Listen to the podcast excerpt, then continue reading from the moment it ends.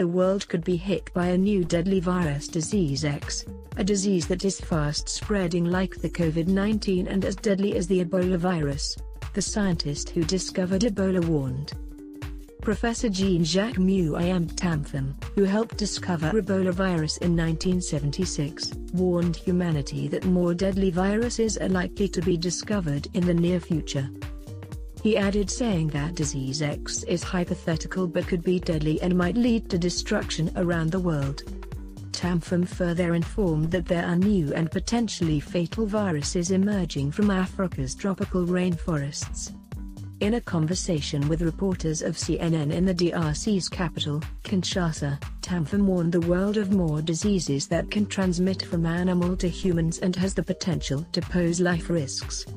Citing examples from the past, the scientist said diseases such as yellow fever, different types of influenza, rabies, brucellosis among other deadly diseases had all jumped from the rodents or insects to the humans and had led to outbreak of pandemics or epidemics. The scientist said that we are now in a world where new pathogens will come out, and that's what constitutes a threat for humanity, adding that the future pandemics could be worse than COVID-19. According to a report by the Daily Mail, a patient in Ngende, Democratic Republic of the Congo, showed early symptoms of hemorrhagic fever. The patient had an Ebola test, but doctors fear that it was disease X, which stands for unexpected.